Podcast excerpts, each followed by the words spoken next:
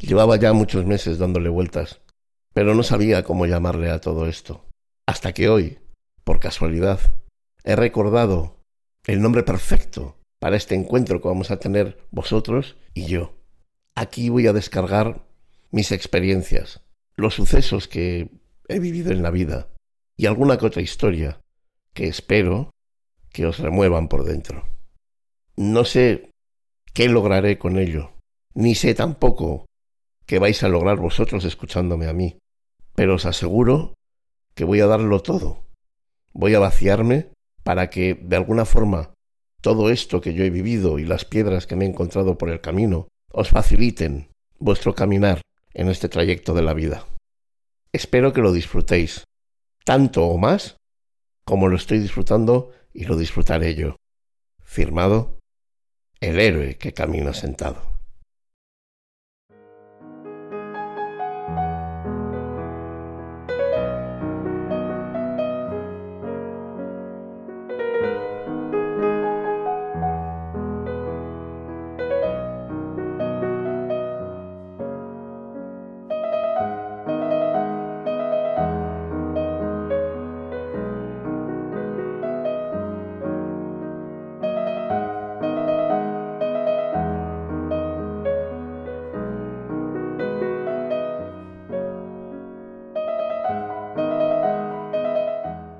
Vamos a hablar de un tema que yo creo que casi nadie se espera que analicemos en este podcast.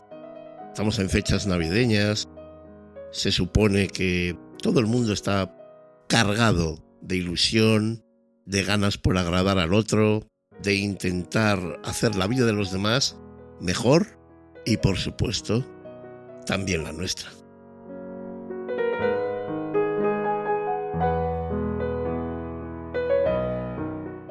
¿Cuántas veces hemos oído que estas épocas navideñas son épocas solidarias? Son días en los que la solidaridad abunda allá donde mires. Yo lo he escuchado muchas veces. Y si tengo que ser fiel a la realidad, también es verdad que lo he disfrutado y experimentado en muchas ocasiones. Pero a mis 51 años faltan muchas de las ilusiones que habitaban en mí a los 7, a los 8, incluso a los 12, a los 13. La época navideña es una época fantástica, una época maravillosa, y que en muchas ocasiones, gracias a los más pequeños, los que ya tenemos muchos más años, volvemos a revivir, volvemos a experimentar todas aquellas sensaciones que pudimos vivir hace bastantes años.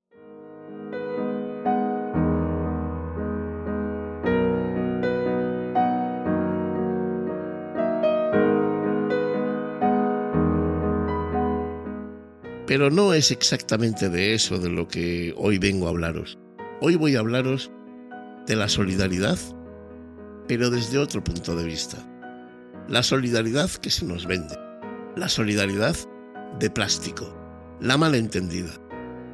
Esa solidaridad de ciertas entidades, de ciertas empresas, porque al final estas entidades no dejan de ser empresas, que nos venden una versión, entre comillas, maravillosa de una solidaridad que si bien a nivel individual o digamos incluso a nivel de colectivo, de pequeño colectivo, sí que es cierto que suele ser una solidaridad de esencia, una solidaridad de verdad, cuanto mayor es el ente, cuanto mayor es la empresa, cuanto mayor es el colectivo, más difiere la idea que yo tengo de la solidaridad de lo que hacen esas personas.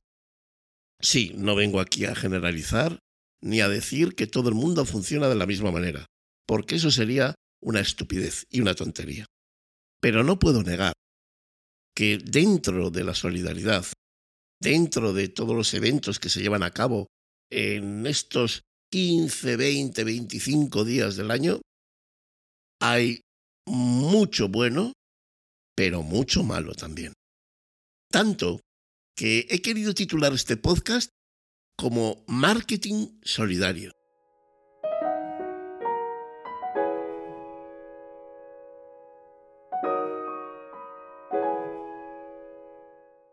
Y llamo a esto marketing solidario, porque estoy hasta las narices de ver gente que está esperando la desgracia de los demás, o incluso la suya propia, para convertir soledad, lástima o desesperanza en un negocio extraordinario, capaz de jugar con los sentimientos de la gente, y entre otros, con el sentimiento de culpa.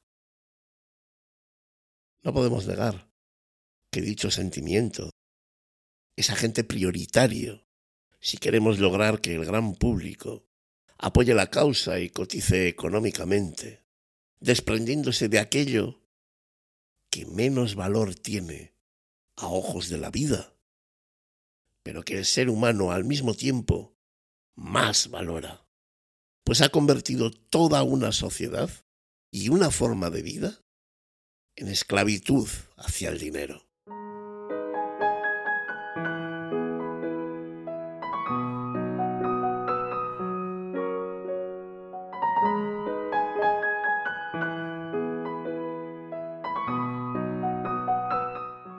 En este mundo de solidaridad mal entendida, existen individuos, entidades e iniciativas que solo traducen dicha palabra en dinero.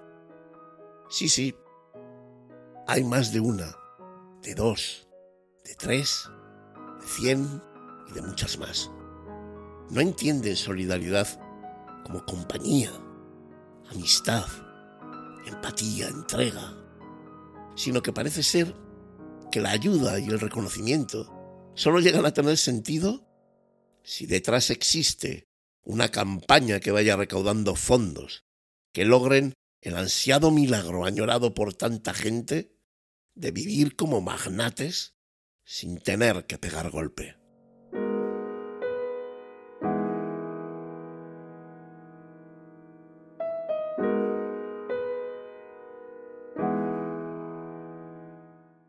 siendo presidente de la asociación Sentimientos de Cristal, sé que lo que estoy diciendo no me favorece en absoluto.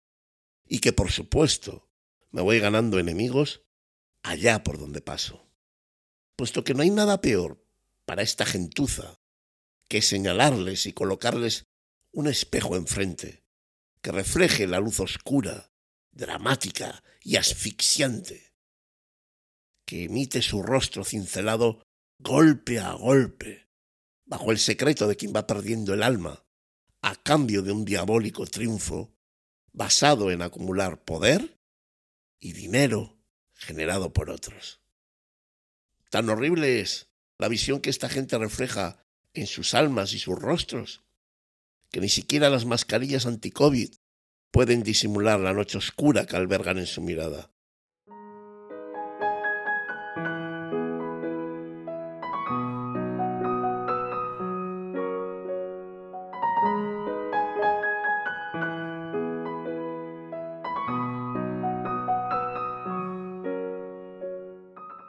Tengo claro, por muy incómodo que sea, y por muchos y muchas miserables que me tire a la espalda, miserables que cuentan con el apoyo y el beneplácito de una gran parte de esta sociedad, lo cual no deja de ser un síntoma de una enorme enfermedad social. Que no voy a dejar de denunciar lo que me parece una sinvergonzonería, porque hay temas que son especialmente importantes y porque quizá algún día yo me encuentre en la misma situación de tanta otra gente que necesita ayuda y no me gustaría que por la avaricia, el egoísmo y la oscuridad de unos pocos me convirtiera únicamente en un peón más, que sirva al propósito de muchas reinas miserables al mando de un rey monstruoso.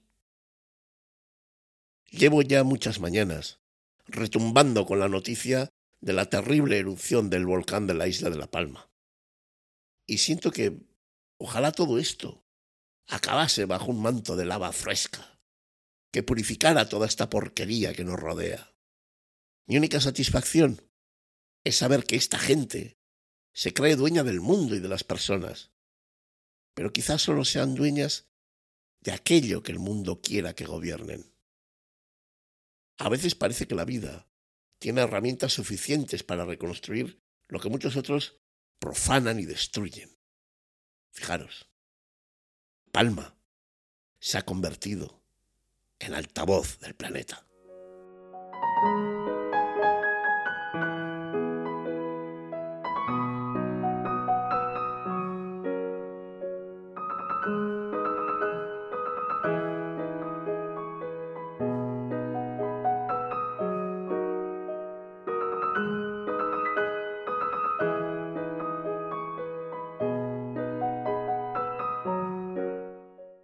Muchos de los que estéis escuchando este episodio os preguntaréis que por qué estoy enfadado. Está claro que, bueno, lo que os acabo de contar eh, viene un poco contaminado de rabia, de decepción, de enfado incluso. Pero es que eh, a lo largo de todo el año, y más especialmente en estas fechas, hay mucha gente que apela a la solidaridad y lo hacen con trampa. No sé por qué el ser humano tiene la extraña habilidad de corromper todo aquello que hace. Tenemos tecnología maravillosa, tenemos unas leyes increíbles, tenemos mm, una moral y una conducta muy evolucionada desde, bueno, pues desde hace siglos. ¿Por qué lo corrompemos todo? ¿Por qué somos capaces de agitar conciencias, implicando la solidaridad, implicando la bondad, implicando todos los buenos sentimientos que en todos albergan, con objeto de recibir esa bondad, esa solidaridad de los demás en beneficio nuestro, en beneficio propio. Yo creo que las personas que pueden hacer eso, que son capaces de tocar la tecla más íntima, la tecla mm, más secreta, la tecla que más nos hace reaccionar, para luego ellos beber de lo que nosotros damos, para luego ellos beneficiarse de nuestro esfuerzo, para luego ellos recoger todo lo bueno que hemos sembrado. Y lo malo de todo esto no es que haya gente que haga eso.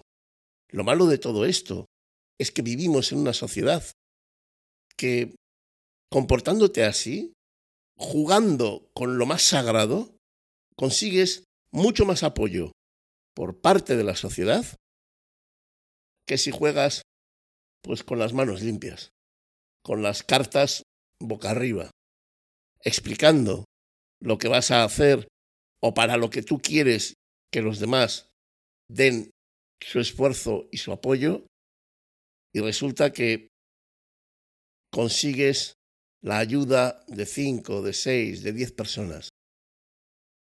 Eso no lo entenderé nunca.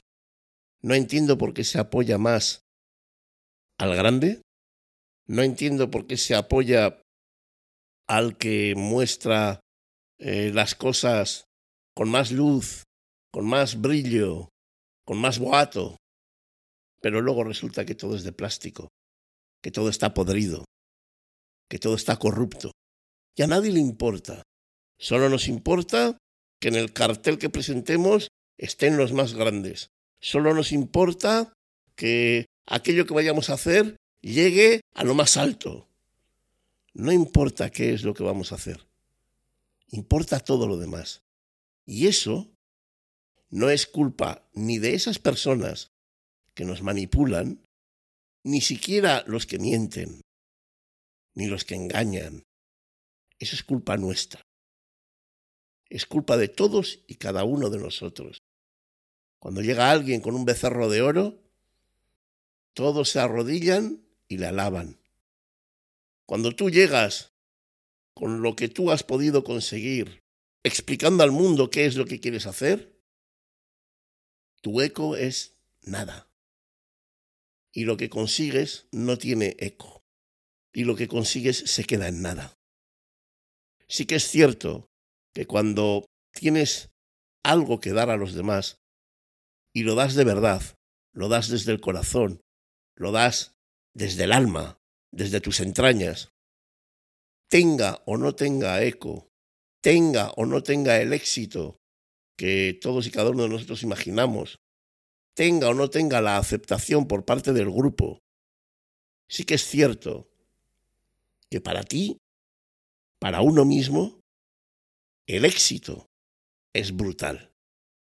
Y lo que recibes es pura gasolina, pura vida, puro amor.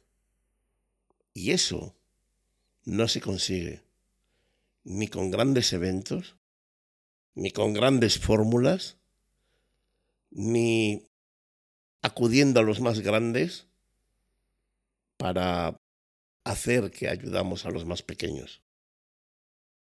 He aprendido y experimentado, gracias al proyecto Ningún niño sin su cuento de la Asociación Sentimientos de Cristal, un proyecto que nace de mi propia experiencia, de mi propio caudal de vida.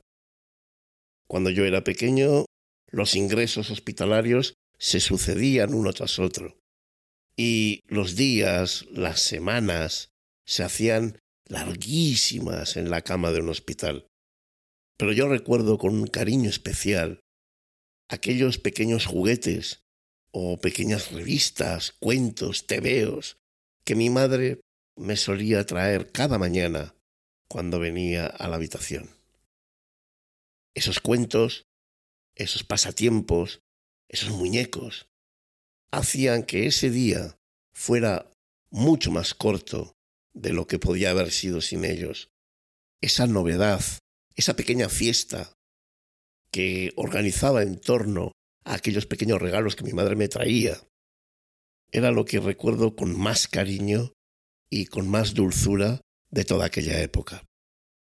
Y del mismo modo, en este proyecto, ahora que ya afortunadamente no tengo tantos ingresos, ahora que ya no soy aquel niño que estaba en la cama, sino que soy un adulto que puede ayudar a todos esos niños, que sea en un hospital, en una casa de acogida, etc., están en una cama física o emocional, puedo ayudar, puedo ser de alguna manera mi madre, puedo ser esa persona que aporta alegría, ilusión, luz a esos momentos tan tristes y tan duros que uno vive de manera muy especial cuando en la soledad de la enfermedad, porque por mucho que estés rodeado de gente, la enfermedad siempre te perturba con la soledad, la soledad de quien sufre, la soledad de quien padece.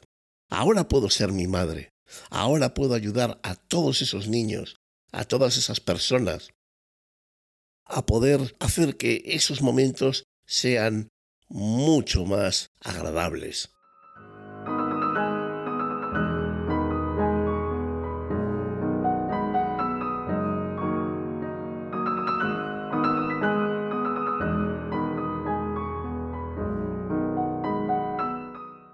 ¿De qué manera? Bueno, nosotros publicamos cuentos en la editorial La Galera Ediciones para que sirvan al proyecto Ningún niño sin su cuento de la Asociación Sentimientos de Cristal.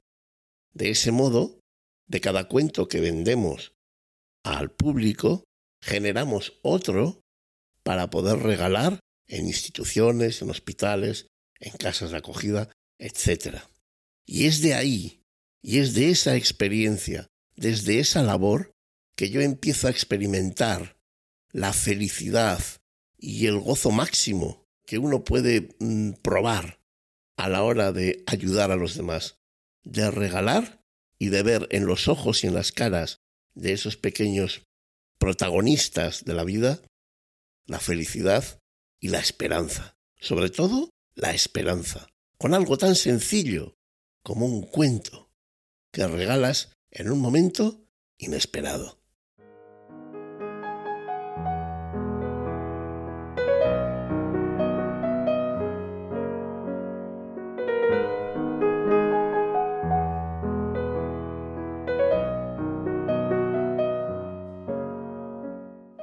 cuando tú lo haces de verdad, cuando lo que tú haces te araña las entrañas, cuando tú eres el que estás viendo el sufrimiento, el dolor, la soledad, la tristeza, y de alguna manera eres capaz de conseguir mejorar eso, de conseguir que esas personas a las que tú quieres ayudar tengan un pequeño grado de mejora, te sientes la persona más poderosa del mundo.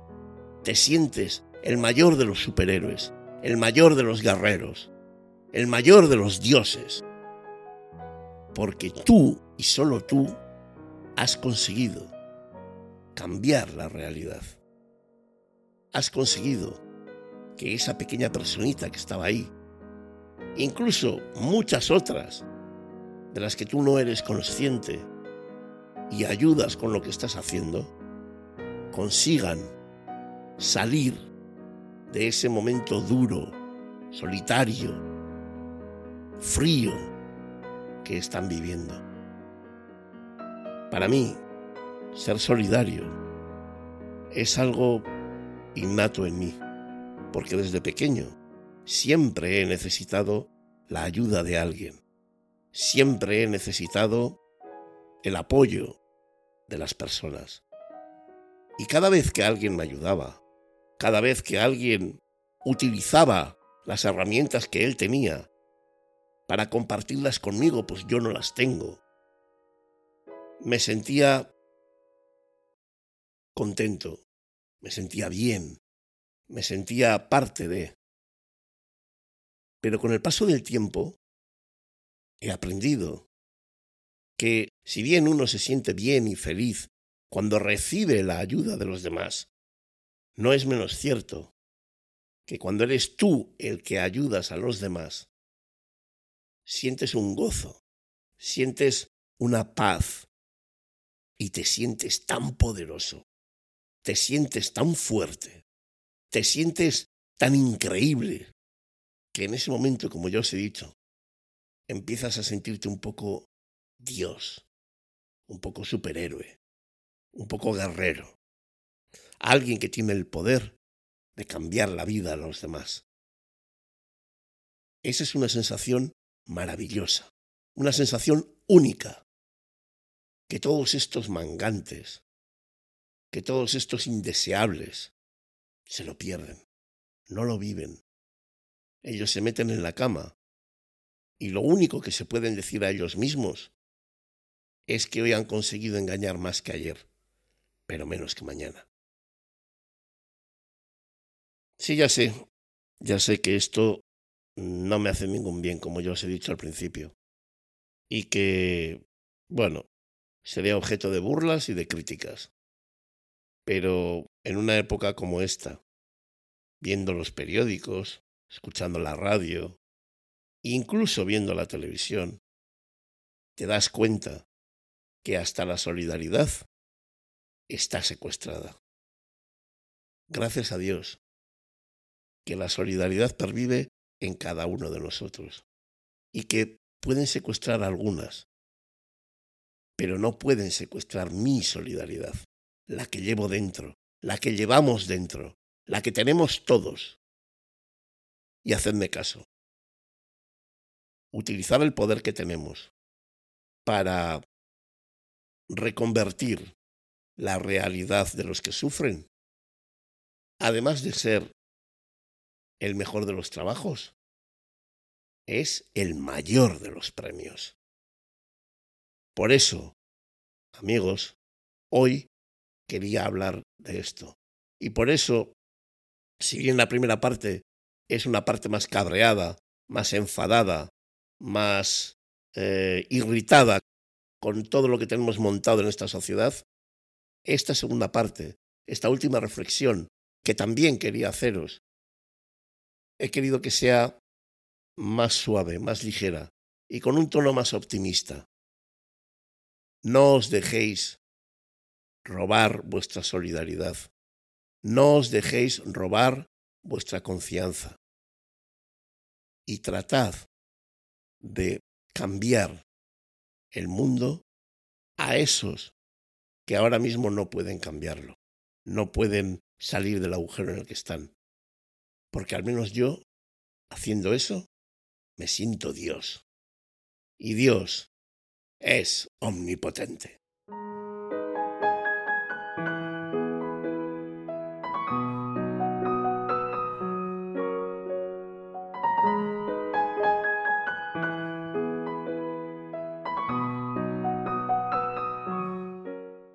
Y sin más, me despido, me despido esta vez pronto, porque ya hay más de uno y de dos, y más de una y de dos, que me van diciendo, oye Iñaki, están muy bien tus audios, pero cuando empiezas a despedirte, no hay manera de que termines, y te tiras 20 minutos más hablando. Pues bueno, aceptada la crítica. Me despido de todos vosotros, no sin antes agradeceros el apoyo y el cariño que todos y cada uno de los que escucháis estos episodios y este programa me brindáis cada día. Agradecer también a todo el equipo de producción por lo bien que suena este podcast, por toda la complicidad que demuestran conmigo. Y como no, también agradecer a 50sound.com por dejarnos utilizar este tema titulado El comienzo, que tan magníficamente acompaña, bueno, mi voz y despierta nuestros sentimientos. Y nada más. Feliz Navidad a todos. Muchos regalos el día de Navidad. Y por favor, buscad la belleza. Es la única protesta que merece la pena en este asqueroso mundo. Ahora.